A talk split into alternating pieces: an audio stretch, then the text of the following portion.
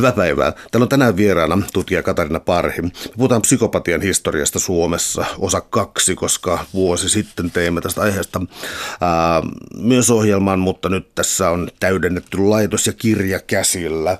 Ää, psykopatia mun mielestäni suurin ongelma siinä on se, että sitä käytetään, tai siis mulle maallikkona suuri ongelma on se, että sitä käytetään lehdissä aivan tolkuttomasti ja niin kuin pomoni on psykopaatti, ex-vaimoni tai mieheni on psykopaatti ja niin edespäin. Mikä on oikeastaan psykopatia-sanan tausta?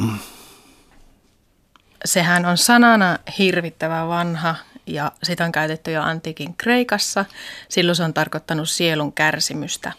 Ja vaikka sen merkitys on muuttunut valtavasti, jos tullaan nyt sitten 1900-luvun puolelle niin, ja 2000-luvun puolelle, niin kuitenkin siinä on pysynyt kärsimyksen elementti sen 1900-luvun ajan. On puhuttu, että psykopaatti on ihminen, joka aiheuttaa kärsimystä joko itselleen tai yhteiskunnalle, usein molemmille. No tämä yhteiskuntavaikutus, onko se jotenkin poikkeuksellisen suuri tässä psykiatrian kategoriassa, koska sun kirjassakin tulee selkeästi ilmi, että kysymys on hirveän paljon myös siitä, miten piirretään normaalin rajat ja miten on suhteessa muuhun yhteiskuntaan ja perheeseen. Onko psykopatia jollakin lailla poikkeuksellisen yhteiskunnallinen termi? On.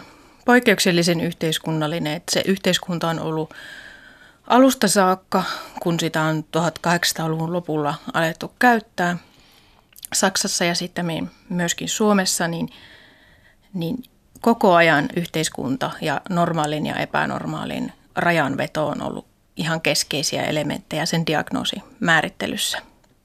Ja onhan se mukana edelleen, vaikka nykyään ei puhutakaan sitten enää varsinaista diagnoosista, vaan luonnehäiriöstä tai persoonallisuuden häiriöstä.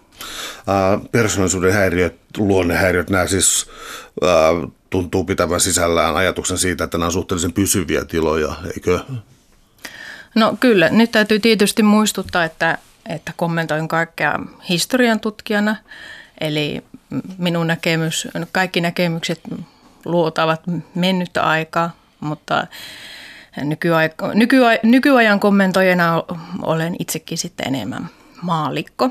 Mutta Kyllä, koko 1900-luvun ajan se aika, mitä minä olen tutkinut, niin, niin on ajateltu, että kyseessä on jotain pysyvää ja myöskin synnynnäistä. Täällä on tänään siis vieraana tutkija Katarina Parhi. Puhutaan psykopatian historiasta Suomessa, osa kaksi. Ähm, me puhuttiin tuossa jo aikaisemmin tästä ikään kuin laajasta yhteiskuntasuhteesta, mikä psykopatian käsitteellä on. Miten tämä kytkeytyy mielentilatutkimukseen ja tämän kaltaista historiaan? Hyvin olennaistahan siinä on tietysti se, että, että ihmiset, joille mielentilatutkimuksia tehdään, niin ovat tehneet jonkin rikoksen ja tietysti yhteiskunta on hyvin kiinnostunut, mikäli sitä kohtaan kohdistuu hyökkäyksiä, tällaisia ö, enemmän tai vähemmän harmillisia selkkauksia.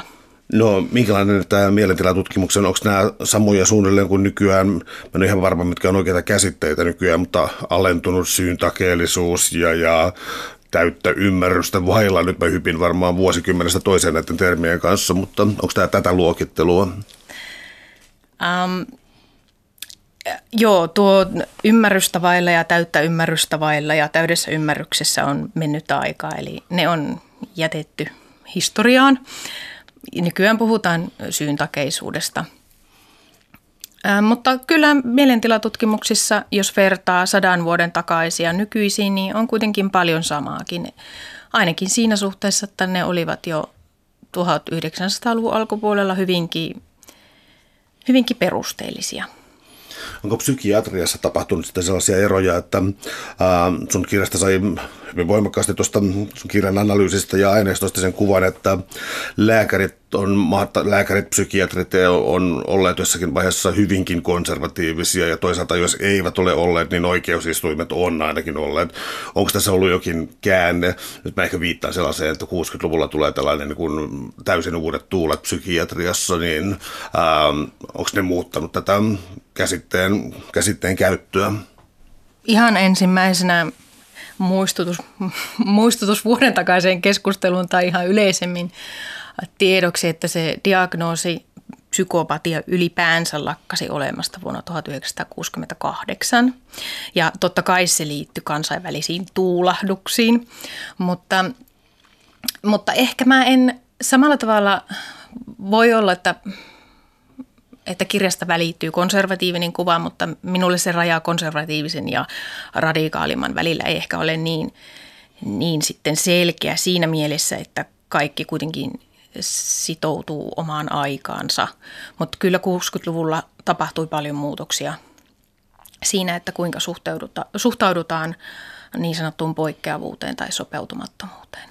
No tartutaan tuohon vuoteen 1968 ja tämän koko äh, sairauskategorian poistumiseen. Mitä tapahtui siis? Äh, tämä on niin jännä, jännästi liikkuu ajassa, koska siis joskus toi tuntuu olevan tällainen ikään kuin kaatoluokka ja joskus sillä on hirveänkin tiukat määreet, mutta mikä romahdutti psykopatian tautiluokituksesta?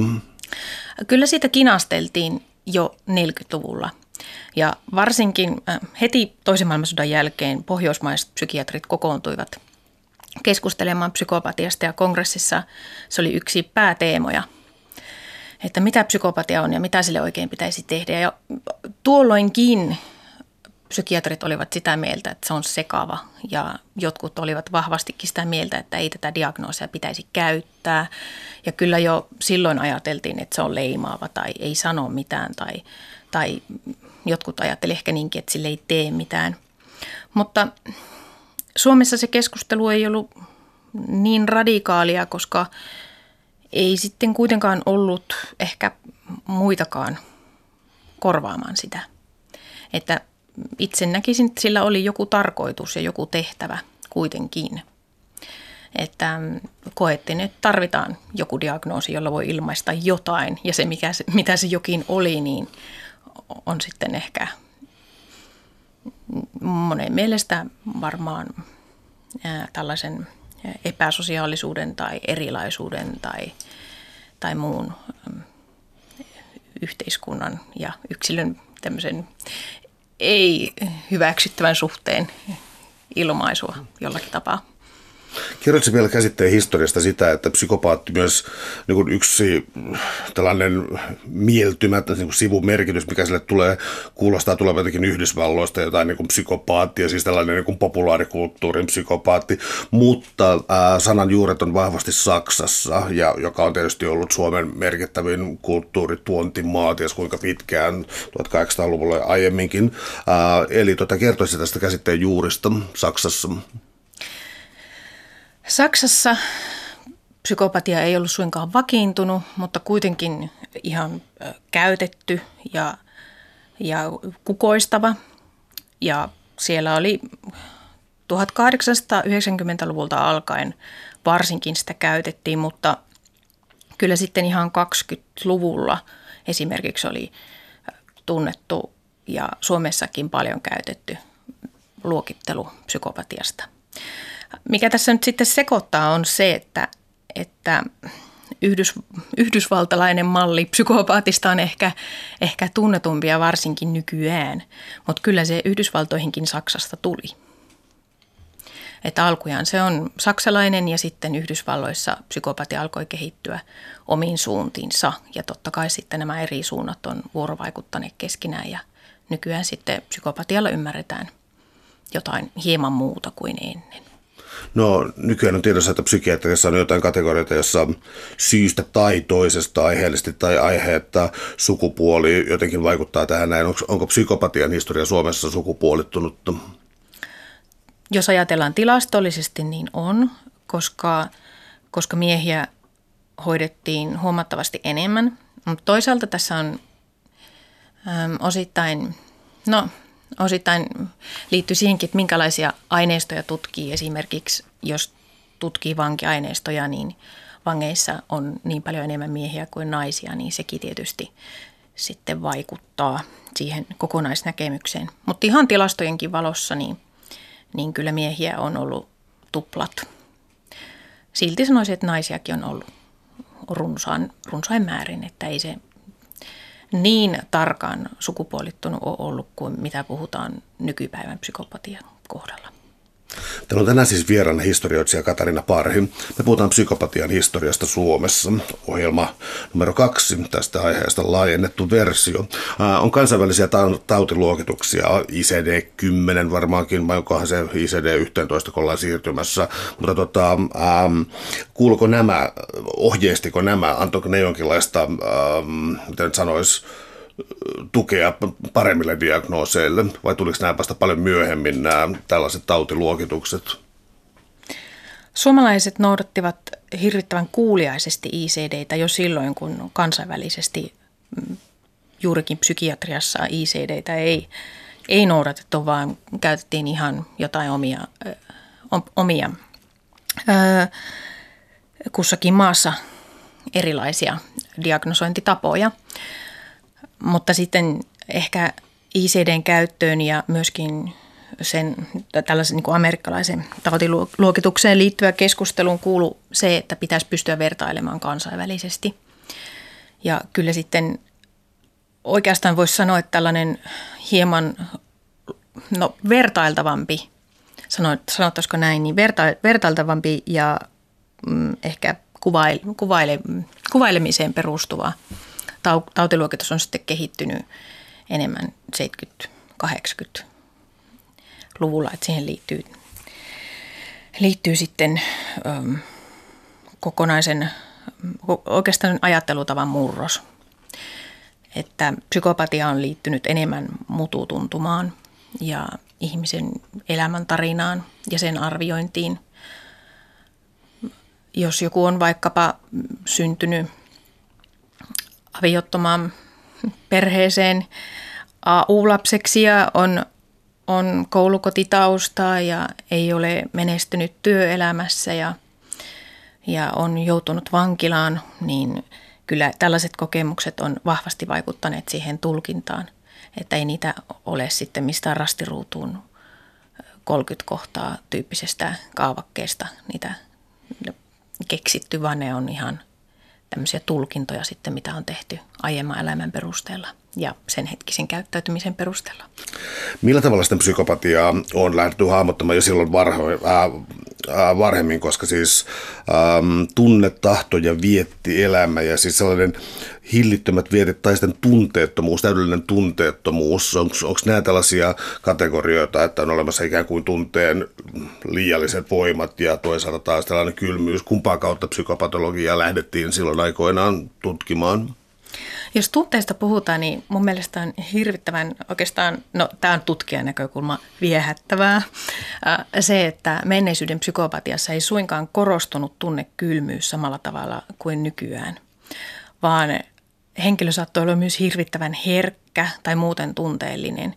Olennaista oli ennemminkin se, että ne tunteet vaihteli nopeasti tai voimakkaasti ja että ne koettiin jollakin lailla epänormaaleiksi, siis muiden mielestä. Ja ähm, niinpä tunneelämä oli yksi keskeisiä psykopatian määrittäjiä. Ja tätä kesti oikeastaan 1900-luvun alusta 60-luvun loppuun, eli hyvinkin pitkän aikaa – tunneelämää arvioitiin mielentilatutkimuksissa ähm, tällä tavalla ehkä yhteiskunnan normaaliin verraten. Ja sitten ähm, vietit olivat tosiaan yksi keskeinen ja siihen saattoi kuulua niin seksuaalivietti kuin sitten myös vaikkapa jonkinlainen halu huumaaviin aineisiin tai – tai alkoholiin. Ja sitten muutenkin poikkeaviksi tulkituissa ihmisissä alkoholi aiheutti sitten vielä enemmän mm, muutoksia. Sä käytät kirjassa termiä patologinen humalatila. Viittaako tämä sitten siihen?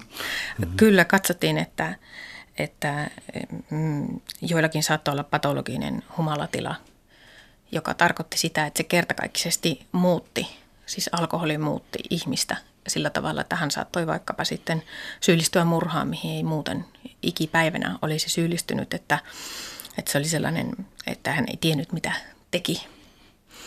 Ja se liitettiin psykopatiaan usein, mutta tuskin pelkästään.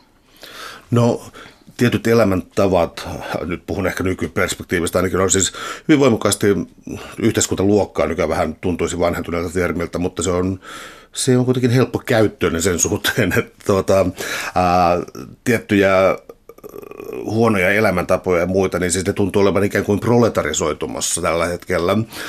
Siinä, siinä missä taas ikään kuin keskiluokkaa tuijottaa wellnessiin ja niin kuin tämän kaltaisiin asioihin, mutta toi alkoholi mainittu työväenluokka ja sitten sellainen historiassa niin yleinen taipumus siihen, että, että keskiluokat, yläluokka arvioi työväenluokan, työväenluokan tekemisiä ja, ja, ja katsoin täältä luntaan sun kirjasta, mutta siis vuodet 1905 ja siitä äh, itse asiassa kieltolain loppuun, niin henkirikoksia tapahtui nimenomaan työväenkeskuudessa.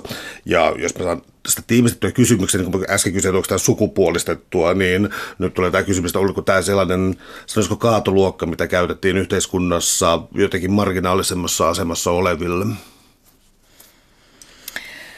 Äh, jos ensin puutun tuohon kaatoluokkaan, niin mähän olen toisaalta sitä mieltä, että joo, kyllä sitä kaatoluokkanakin käytettiin ja toisaalta sitä mieltä, että, että sitä käytettiin aika tarkkarajaisestikin tietyissä äh, kuvaamaan tietyn tyyppisiä ongelmia tai potilasryhmiä.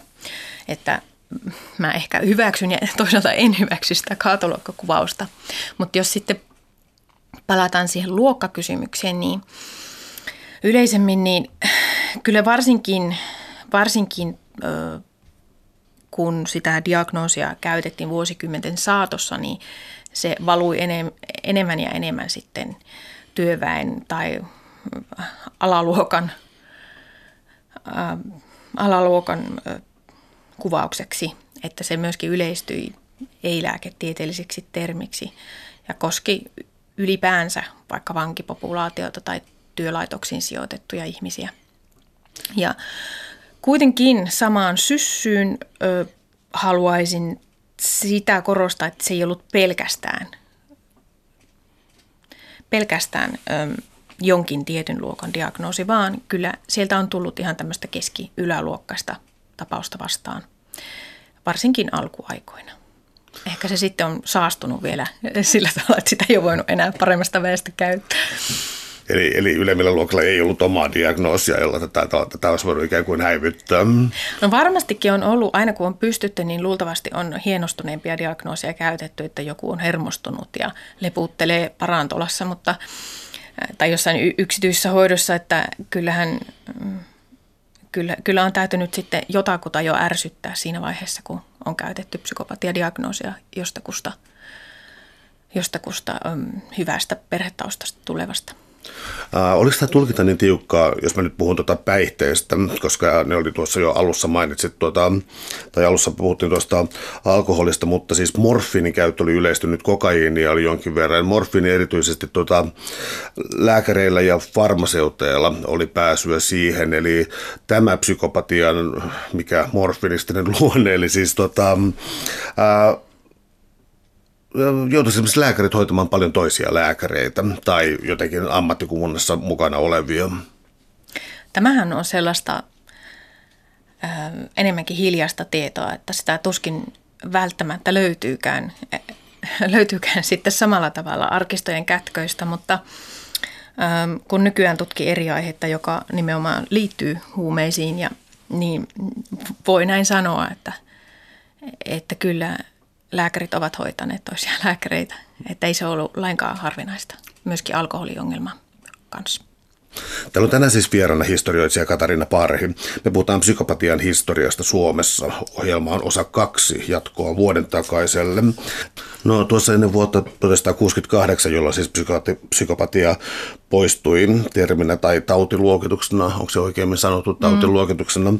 niin tuota, äh, oliko sellaisia hetkiä, että luultiin, että on selitetty, missä, ää, mistä se johtuu, koska esimerkiksi pään vammat tulee tässä sun kirjassa esiin tällaisena, oliko tällaisia hetkiä, joilla ajateltiin, että, että, että nyt me ollaan selvitetty tämän ää, ää, ongelmapyyhdin alkuperä? Ei sitä ole koskaan ajateltukaan, että se olisi selvitetty. Ja siihen on aina liittynyt sellainen jotenkin... Mm, ihmettely suuren arvoituksen edessä. Ei ole ollut sellaista ylimielistä tietämystä, että minä tiedän, mistä tämä johtuu. Ja jos olisi keksitty, niin varmaan sitten olisi pyritty jotain, jotain hoitomuotojakin kehittelemään. eri tavalla vielä. Mutta jos nyt miettii, että mitkä on ollut pysyvimpiä selitysmalleja, niin kyllä siellä on tällaisiakin tosiaan päävammoja. Ja nykyäänkin hän ajatellaan, että, että tuota, onnettomuuksien seurauksena voi vaikka ihmisen persoonallisuus muuttua. Ja niin on ajateltu jo 1910-luvulla. Tämä ei ole mikään uusi keksintö, uusi havainto. Mutta sitten on ajateltu, että on kyse ympäristön ja nykykielillä geeniperimän tai aivojen toiminnan ja yhteispelistä. Että ennenkin on mietitty, että kyllä ympäristölläkin joku osuus on, mutta sitten varsinkin vielä 50-luvulle saakka sitä synnynnäisyyttä eli biologista tulkintaa on korostettu. No jos tarttuu siihen hetkeksi, eli tota, ää, geeniperimä ja tota, tota, kun liikutaan sitten 1800-luvun lopusta ensin siis lääketieteessä ja tullaan 1900-luvulle, niin ää, geeniperimä, tuleeko tämä lähelle rodun jalostus on aika rankka sana, mutta tuleeko tämä lähelle eugeniikkaa ja sen kaltaisia tieteen aloja? Kyllä se tulee ja kyllä sieltä menneisyydestä on vastaan tupsahdellut ihan reipastakin tekstiä siitä, että kuinka voitaisiin hieman siivota Suomen kansaa. Että kyllä siihen on liitetty myös psykopatia, että tällaista ei tarvita, että käytetään tervettä kansanosaa. Pikkasen nyt tämän kirjan ulkopuolelta, mutta tuota, ähm, pakkosterilisaatiot. Mä tiedän, että Ruotsissa oli kauhea skandaali, ja sitä jatkettiin myöhään, nämä erilaisia pakkosterilointeja. Oliko Suomessa tämä myös yhtä suosittua? Um, mä en nyt osaa sanoa ku, vertailla lukuja, että kummassa maassa se nyt on ollut suositumpaa, mutta toki Suomessakin on niitä tehty ja, ja tiedän, että aihetta kyllä tutkitaankin – mutta se, että koskiko se psykopatiaa, niin ainakin sen voin sanoa, että kyllä nyt vastaan on tullut. Mutta se ei ole ollut aina niin, että muut olisivat halunneet, vaan myöskin henkilö itse on saattanut haluta. Ja siihen on saattanut liittyä vaikka sellaisia, että on ollut vähemmän mahdollisuuksia, niin kuin eh-, ehkäisyn mahdollisuuksia ja on ehkä haluttu, että olisi jonkinlainen seksielämäkin. Sitten on toivottu, että en halua enempää lapsia. Et ihan tällaisiakin. Toki näin jo sitten, kun niin mahdollisesti me puhutaan tästä pakko, että nämä on vaikeita nämä pakkokysymykset. Et sekin, että jos joku on suostunut, niin onko suostunut ja missä mielentilassa. Mutta vähemmän koskee ehkä psykopatia kuin sitten muita niin kun joku tuli klinikalle hoidettavaksi psykopatian takia, niin mistä tämä yleensä johtui? Tuliko poliisi, virkavalta, perheen jäsenet kenties vai, vai, vai kuka, kuka tai mikä taho oli sellainen, joka, joka toimitti psyko, psykopatia-diagnoosin saaneita, sitten minä saaneita klinikalle? Mm, se on vaihdellut hirveästi ja totta kai liittyy myös tai, tai jos puhutaan siitä, jos puhutaan vaikka Lapin Lahdesta, niin totta kai mielentilatutkimuksiin päätyi sellaiset, jotka lähetettiin sitten, kun oli jotain syytä epäillä, epäillä että pitäisikö tutkia tarkemmin, että onko tämä henkilö ymmärtänyt, mitä on tehnyt. Eli ne tapaukset liittyy rikoksiin, mutta sitten sellaiset, jotka ei tehnyt mitään rikoksia, niin, niin se on hirvittävän mielenkiintoista, että mitä eri reittejä on sitten päädytty sairaalaan. Totta kai on ollut paljon ihmisiä, jotka on ihan omasta aloitteestaan halunnut tulla, että on paljon diagnosoitua psykopatiaa, joka ei ole oikein sillä tavalla minkään näköistä, että siinä ei ole hirveästi kerrottavaa. On ehkä on ehkä ärsyttäväksi tai hankalaksi tulkittu ihminen, jolla on päänsärkyä, jolle ei löydy mitään somaattista, tai jolle ei löydy mitään sellaista järkevää selitystä ja sitten ajatellaan, että se jotenkin liittyy psykopatiaan.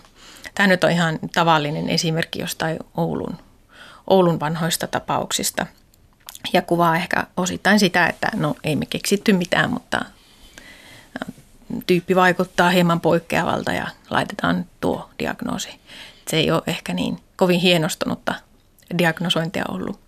Mutta sitten on paljon sellaista, että on perhepiirissä jotain kahnauksia tai sitten tällaisia vaikkapa sosiaalilautakunnan mielestä on ollut tarve puuttua.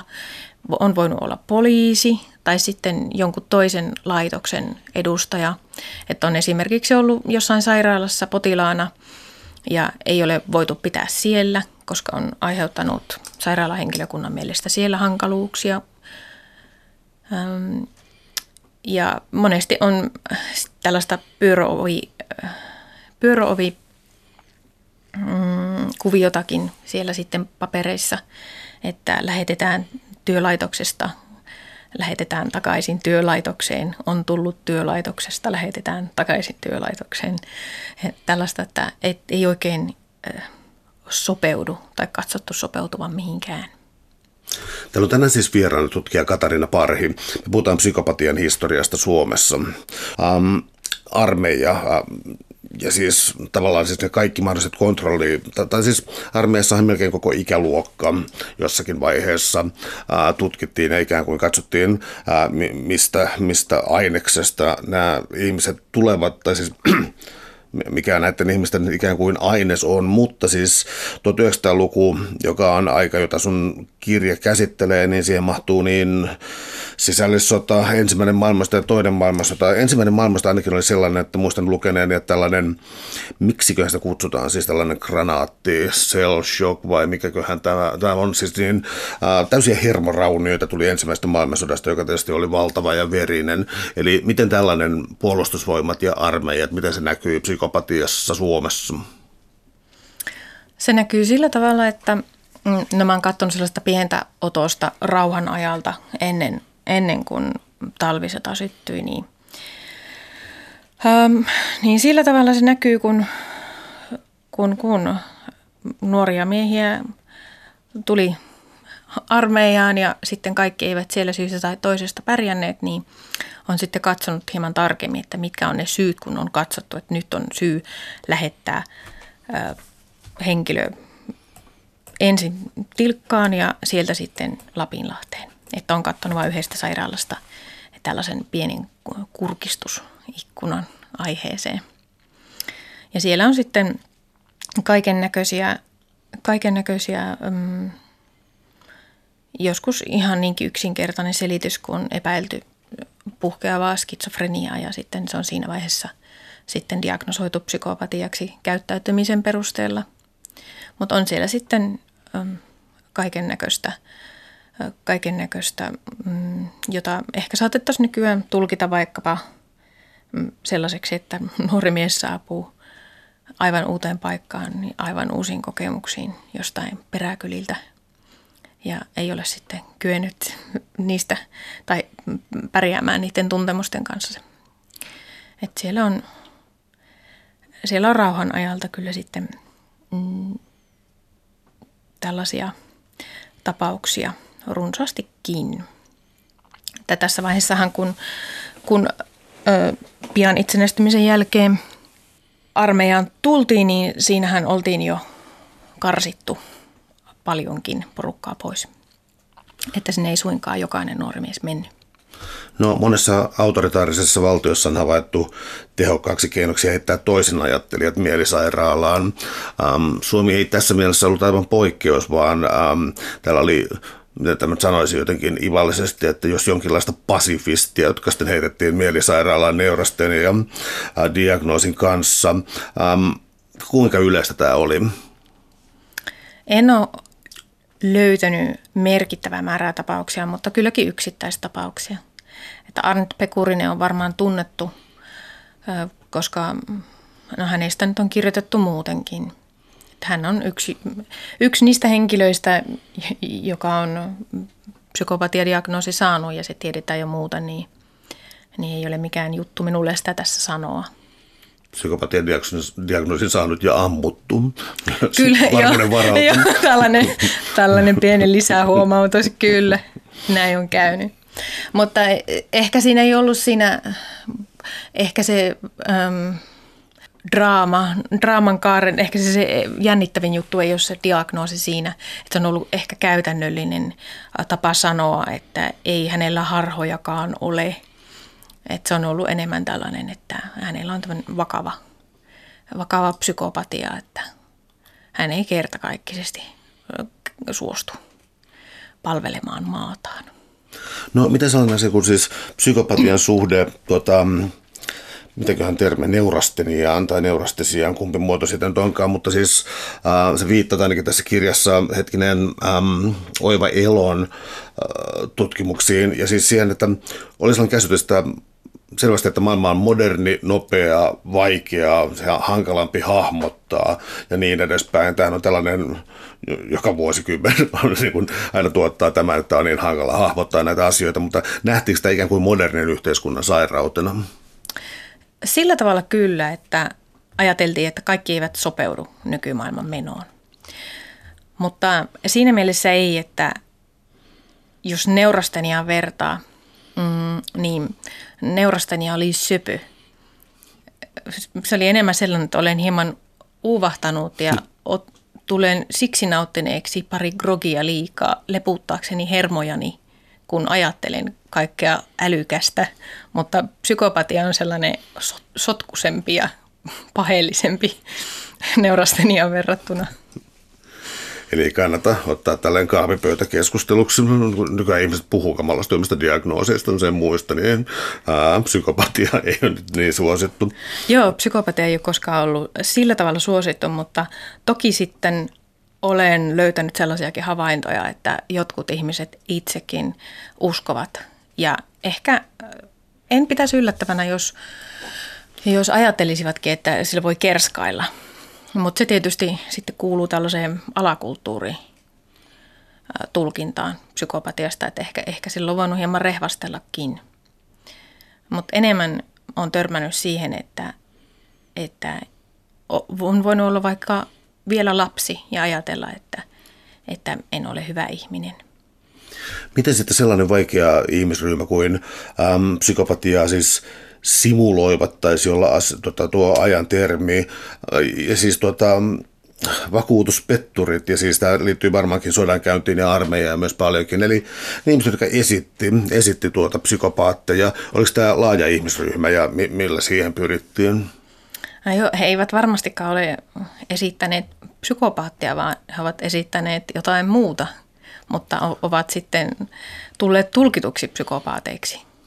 Ja tässä jää sitten äh, tutkijalle se arvoitus, että mitähän tässä oikeasti on tapahtunut ja mitään lopullisia vastauksia siihen ei kyllä ole. Että, että on kuitenkin sellaisia selkeitä petostapauksia, vaikkapa, että on, on ummet ja lammet selitetty siitä, että mitä on tehty sodassa, mutta papereista käy ilmi, että siellä sodassa ei ole kyllä oltukaan. Niin sen tyyppistä kyllä on että on ennemminkin teeskennelty jotain sairautta, mutta sit sitä ei ole uskottu ja se on sitten ajateltu olevan psykopaattista käytöstä. Täällä on tänään siis vieraana tutkija Katarina Parhi. Me puhutaan psykopatian historiasta Suomessa. Kuten kuulee varmaan kuulee tässä näin, niin tämä on koko ajan yhteiskunnallinen kysymys. Me ollaan puhuttu armeijasta, me ollaan puhuttu klinikasta ja tällaisten syntymisestä, mutta siirrytään perheeseen. Millä tavalla psykopatia sitten näyttäytyy ää, vähemmän täydellisessä perheelämässä? Sehän näyttäytyy kaikilla mahdollisilla tavoilla, että sitä on käytetty varsinkin siinä vaiheessa, kun, kun psykiatrinen tai psykiatrinen hoito on ollut ratkaisu tai sen on toivottu olevan ratkaisu johonkin ongelmiin, niin se on näkynyt sitten siinä vaiheessa vaikka, vaikka sitten tällainen niin kuin henkilön arviointi on saattanut ihan hyvinkin pinnalliselle tasolle. Mutta jos on ollut kyse vaikka jonkinlaisesta perheväkivallasta tai, tai muista niin kuin vakavista ongelmista perheessä, niin sitten, sitten tällaisissa tapauksissa on henkilö, jonka ei ole varsinaisesti ajateltu olevan sairas, niin on sitten lähetetty sairaalaan, että olisiko tämä ratkaisu ja harvemminpa on kyllä ollut. No oliko lapsille psykopatia-diagnooseja? Oli kyllä. Olen tutkinut Pitkäniemen lastenosaston psykopatiadiagnoosi saaneita lapsia. Nämä oli 20-luvun lopusta 50-luvulle. Ja siitä eteenpäin tätä diagnoosia ei niinkään ole lapsilla enää käytettykään, mutta mm, ainakaan samassa määrin. Lapsilla ajateltiin olevan psykopatiaa ja ajateltiin, että mm, ihan niin kuin aikuisistakin, että se on ollut joidenkin kohdalla synnynnäistä ja että se olisi pysyvää. Sitä alettiin sitten tänäkin ajanjaksona kuitenkin kyseenalaistaa. Ja Pitkäniemessäkin teetettiin selvitys, että mitenkäs psykopaatteina hoidetut lapset ovat pärjänneet myöhemmin. Ja siinäkin huomattiin niin kuin kansainvälisessä keskustelussa muutenkin, että ei, ei tämä pysyvyys tässä ole kovin luotettava arvio, että monet olivat pärjänneet sitten huomattavasti paremmin myöhäisemmässä elämässä, kun olivat saaneet äm, jotain suotuisia kokemuksia elämässä. Ja erässäkin ar- semmoisessa kaavakkeessa, vastauskaavakkeessa kirjoitettiin, että minun ar- näkemykseni mukaan tämä henkilö ei ole sairas koskaan ollutkaan.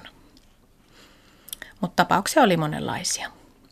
No miten se, erilaiset seksuaalisuudet poikkeaa vuodet 1800-luvun loppu ainakin oli siis täysin valtava seksiaalto, erilaisia, tarkoitan siis tällä seksiaallolla nyt siis sitä, että erilaisia perversioita kehitettiin varmaan kymmenen vuodessa. Miten tästä näkyi psykopatian hoidossa?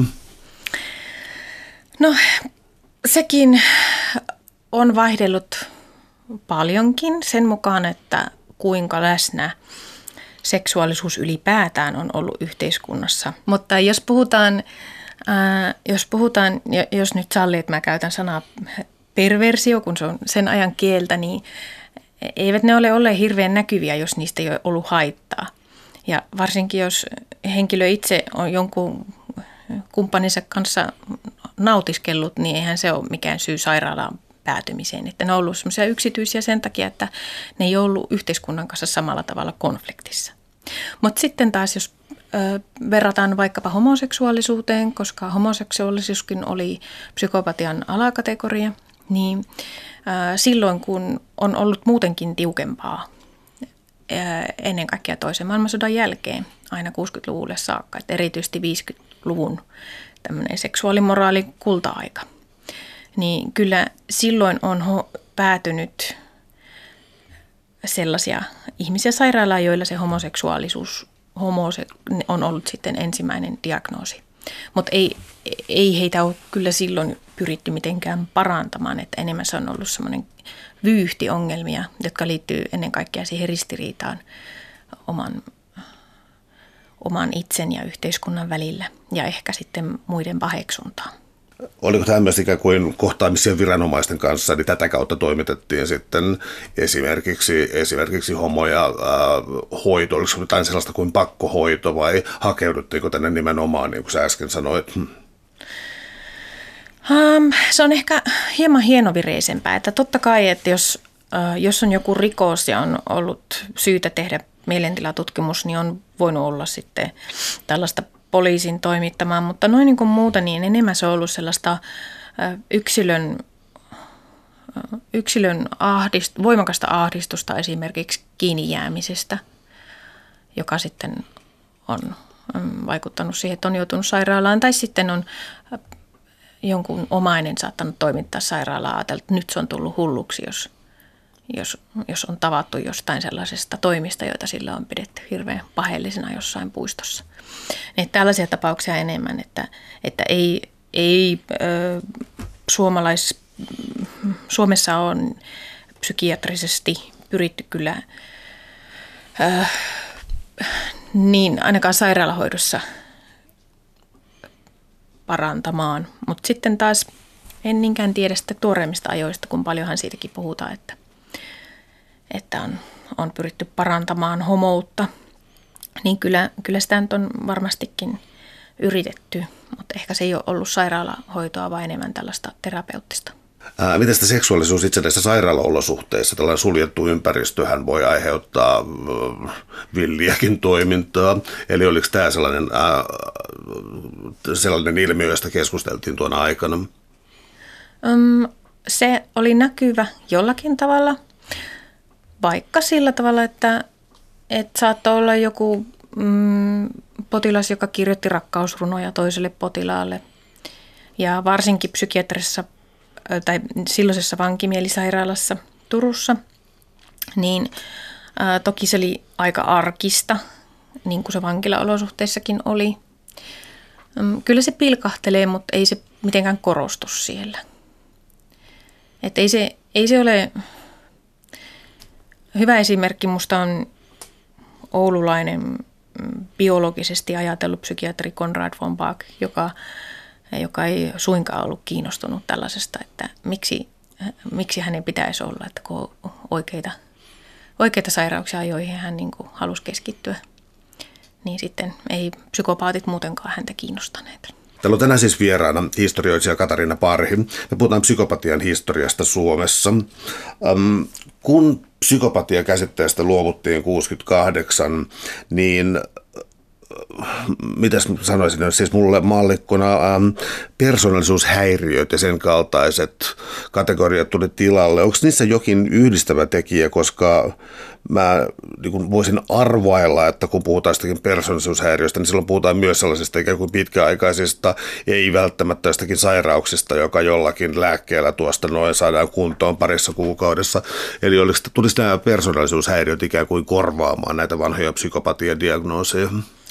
Kyllä tuli ja se oli aika yksi yhteen sitten, mitä, mitä siinä tapahtui. Mutta tuolloin, tuolloin käytettiin ehkä enemmän, puhuttiin luonnevioista ja luonnehäiriöistä, että sitten persoonallisuushäiriö termi on sitten vakiintunut jossain vaiheessa myöhemmin, mutta ei se mikään, kyllä se tuolloinkin on ollut olemassa, koska englanninkielisessä versiossa se persoonallisuushäiriöt oli, niin kuin pidettiin samana asiana kuin psykopatia jo aiemmin, jo 50-luvulla. Että kyllä ne aika pitkälti on sitten ottaneet sen paikan. No millä tavalla tämä yhteiskuntasuhde, tuota, mä nyt kysyn sinulta ikään kuin tutkijana, koska siis tässä on ollut selkeä tämä klinikka, armeija, perhe ja, ja, ja mihin vielä tullaankin, niin nämä on jatkuvassa ikään kuin vuorovaikutuksessa yhteiskunnan kanssa. Onko, se, onko liian vahvasti sun mielestä sanottavissa, että koko psykopatia käsitettä ei olisi ilman jonkinlaista yhteiskuntasuhdetta? Ei se ole liian vahva. Kyllä se on niin ihan perusmäärittelyissä mukana ollut. Ja totta kai samasta syystä sitä on psykiatrikki pitänyt sitten sekavana ja vaikeana ja kiusallisena. Et kyllä se on hyvin vahvasti yhteiskuntaa sidoksissa ollut aina. Kyllä näin voi sanoa tota, yhteiskuntatieteiden puolella, erityisesti sosiologiassa, 1800-luvun, 1900-luvun taitteessa syntyy tavallaan sosiologia modernissa mielessä syntyi silloin, koska oli suurkaupunkiympäristö, joka mahdollisti sen, että vastaantulijasta ei tiennyt, että kuka se on, mitä se tekee, ja syntyi jopa sellaista kirjallisuutta, joka nimi saattoi olla leipuri tai teurastaja, jossa esitellään tätä niin kuin anonyymiä tyyppiä. Liittyykö tällainen suurkaupunkikehitys ollenkaan tällaiseen psykopatia-jaotteluun, vai onko se ollut ihan yhtä agraari tai, mm, agraari tai äh, urbaani jos, tai jos puhun suomea, niin äh, maalainen tai kaupunkilainen ilmiö. Kyllä varmastikin syntyaikoihin liittyy ja Suomessakin ihan jo vaikka tällaiset, no tämän ei tyhjennä pajatsoa selityksenä, mutta ihan vaikka se, että kun ei voitu karkottaa enää Siperiaan, niin kyllä se hieman monimutkaisti. Että se, että ei mulla oikeasti minkäänlaista käsitystä siitä, että onko jotain tuhat, siis Siperian karkotetuissa sellaisia hankalia tyyppejä, jotka myöhemmin olisivat saattaneet saada tämän diagnoosin. Että et, tämä on ihan spekulatiivista näin ollen. Mutta kyllä varmastikin, kyllä varmastikin äm, yhteiskunnan raju muutos liittyi siihen, että tällainen ruvettiin niin kuin luokittelemaan tarkemmin ja hakemaan selityksiä. Mutta yhtä lailla kyllä peräkyliltäkin niitä ä, tuota, psykopaateiksi diagnosoituja löytyy, että, että ihan jostain itse rakennetusta metri kertaa metri hökkelistä on onnistuttu metsän keskeltä kaivamaan joku kuin sitten myös jossain kaupungista toiseen pikkurötöksiä tekevä kaveri, joka on varastanut polkupyöriä ja juonut pirtua. Täällä on tänään siis vieraana tutkija Katarina Parhi. Me puhutaan psykopatian historiasta Suomessa. Tullaan vankilaympäristöön ja niihin ongelmiin, mitä se aiheuttaa. Tota, onko vankila tyypillinen paikka psykopaatille tässä vanhassa mielessä vai sairaala vai vankila vai molemmat? Uh, kyllä mä sanoisin, että vankila toki ehdottomasti, mutta, mutta missä nimessä mä en halua puhua pelkästään uh, riko, rikollisuudesta ja psykopatiasta, koska psykopatia on ollut niin hirvittävän paljon muutakin. Mutta totta kai, mitkä on kaikista epämieluisimpia yhteiskunnan silmissä, niin varmaan sellaiset, jotka eivät noudata lakia, yhteisiä pelisääntöjä. Jos palataan vielä tähän psykopaatin, äh, ikään kuin miten, miten psykopaattia on hahmotettu ja äh, tota, taisin jo aluksi sanoa, että mä en ole kovinkaan innoissani näistä nykylehtien kirjoituksista, pomoni on psykopaatti ja niin edespäin, niin edespäin, niin tuota, tämä tunneköyhyys, siis tota, onko tämä ikään kuin uudempi, uudempi diagnoosi? Mä tarkoitan sitä, että näissä sun varhemmissa esimerkkeissä on niin affektiivisesti ää, ylikiihkoisia ja sitten toisaalta ikään kuin vetäytyviä. Tällainen käsitys joskus kulkee nimellä sosiopaatti, jos virtaa nimenomaan niin kuin tai siis yhteiskunnan huonosti sopivaa ihmistä, mutta onko tällainen käsitys narsistisesta ja tunneköyhästä ja itsekeskeisestä, ähm, no narsistista, niin tota, äh, onko sillä tekemistä? Onko, äh, onko tota psykopatia-diagnoosi jatkunut siihen myös? Mä oon pohtinut tota narsismia jonkin verran, koska se ei samalla tavalla korostu siellä menneisyyden aineistoissa – mutta sama voi sanoa siitä tunnekylmästä psykopatiasta, mistä nykyään puhutaan. Ja mä oon miettinyt sitä, että mistähän se nyt sitten johtuu, että, että onko, onko olemassa mm, jotain, mikä sitten eri aikoina eri tavalla kukoistaa vai mitä, mutta ehkä se paras selitys, minkä mä oon keksinyt, on se, että, että ihmisistä nähdään sitä, mitä halutaan löytää että eihän meillä ole kuin ne kuvaukset, jotka on tehnyt joku muu, että minkälainen ihminen todellisuudessa on ollut, niin kaikissa on niin hirveän paljon eri puolia. Että ehkä, ehkä ne kaikki narsismi- ja psykopaattipuheet kuvastaa ennen kaikkea sitä, mitä ihmiset haluaa ajatella ja mieltää ja nähdä ja jollakin käänteisellä tavalla ne saattaa myös tietyn tyyppisiä ihanteita kuvastaa, vaikka ne olisikin paheellisia, niin kuitenkin ne vetoavat ja kiinnostavat. Jos me ajatellaan psykopatiaa siinä mielessä ikään kuin tilastollisesti vaikka joku normaali jakauma Gaussin käyrä ja ketkä ovat normaaleja, ketkä ei. Ja toisaalta taas niin kuin kohtaamisia viranomaisten kanssa, niin nyt mä en ole ihan varma missä kohdassa sun kirjaa oli, mulla ei tässä muistiinpanoissa sitä, mutta psykiatri, joka nimenomaan pohtii siis sitä, että paha ei ole mikään ulkoinen asia, että siis, että psykopatialla käsitteellä on saatettu ikään kuin ulkoista sellaisia asioita, joita kuitenkin on ihmisessä joka tapauksessa, ja tästä oli esimerkkinä paha. Kuvaako tämä jonkinlaista uutta humanistisempaa otetta yleensäkin ikään kuin diagnoosikäytäntöihin? Mä en tiedä, onko se tässäkään tapauksessa ollut välttämättä humaani, jotenkin humaani lähestymistapa, vaikka voisi toki sitäkin olla. Mä luulen, että siinä saattaa olla mukana ihan inhorealismia, että siinä mielessä, että, että ei usko, että kukaan nyt niin hyvä olisi tai pelkästään hyvä, että ihmisessä on ne hyvä ja paha läsnä – jokaisessa. Ja äm, niin hän on kyse sitten menneisyyden psykopatiasta tai sitten nykypäivän persoonallisuushäiriöistä, niin yhtä lailla jokaisesta löytyy niitä piirteitä, että sehän se ehkä osa sitä kiehtovuutta onkin, ne tulee paljon lähemmäs kuin vaikka se, että ymmärtäisi millaista tuntuu kokea harha, jos ei ole kokenut. Entä sitten sellainen asia, että tota, jotta jokin käsite toimii tai jokin diagnoosi tai jokin erottelu toimii, niin sillä täytyy olla jokin kyky ikään kuin erottaa auttaa tehdä jotain, siis tällaista, muuten, muuten se on turha. Jos mä katson mun muistiinpano todellakin oikeasti, niin vuosina 1971-1995 kaikilla paitsi yhdellä suomalaisella pakkolaitosvangilla todettiin jokin persoonallisuushäiriö. Eli äh, tämä herättää vastakysymyksen, että tuota, jos kaikilla paitsi yhdellä on ää, persoonallisuushäiriö, niin miten tämä voi olla ikään kuin selittävä käsite tai jotenkin jotain uutta avaava käsite?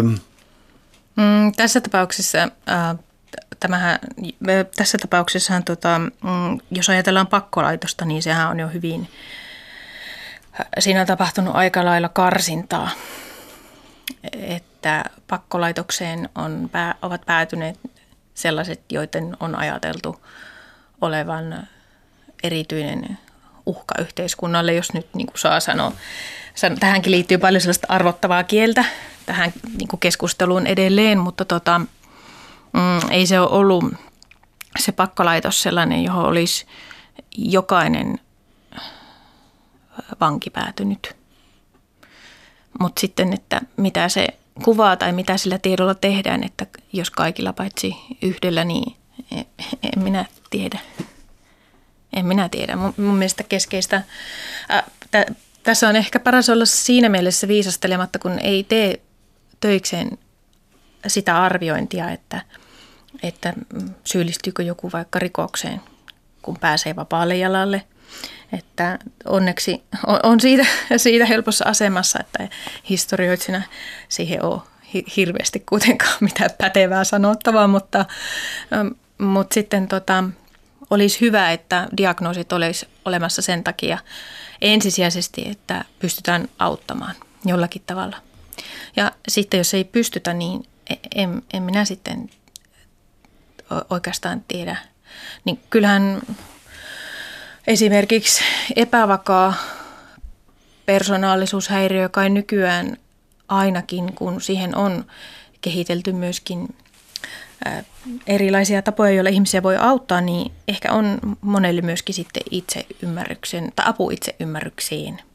Ja jos on niin hyvä niin, Joskus erityisesti kriittisessä ranskalaisessa teoriassa on vähän kiistetty kokonaan tällaiset ikään kuin diagnoosit ja pyritty ikään kuin vallan historian kautta tutkimaan, miten tällaisia luokituksia on tehty, mutta tähän ei ole sun tarkoitus mitenkään romuttaa näitä diagnoosia. Eli mikä sulla ikään kuin historian tutkijan erityinen kontribuutio tähän? No kyllä mä rohkaisen siihen, että olisi alituisen kriittinen. Oli sitten alalla tai ei, oli sitten maalikko tai kahvipöytäpsykologi, vaikka kuinka pätevä sellainen, niin, niin, niin kyllä, kyllä tota, on vaarallista ajatella mitään kiveä hakattuna. Ja nimenomaan historiallinen tarkastelu osoittaa sen, että kuinka liukuvia ja muuttuvia ja aikaan sidottuvia kaikki käsityksemme ovat. Ehkä se on se, ei, ei niinkään romuttaa yhtään mitään eikä hiipiä toisten tontille, mutta – rohkaista ajattelemaan näitä, että minkä päälle ne rakentuvat ja, ja miksi diagnooseja käytetään ja mikä on apu kullekin ja niin edelleen. Suuret kiitos keskustelusta Katarina Parhe. Oli ilo. Kiitos. kiitos.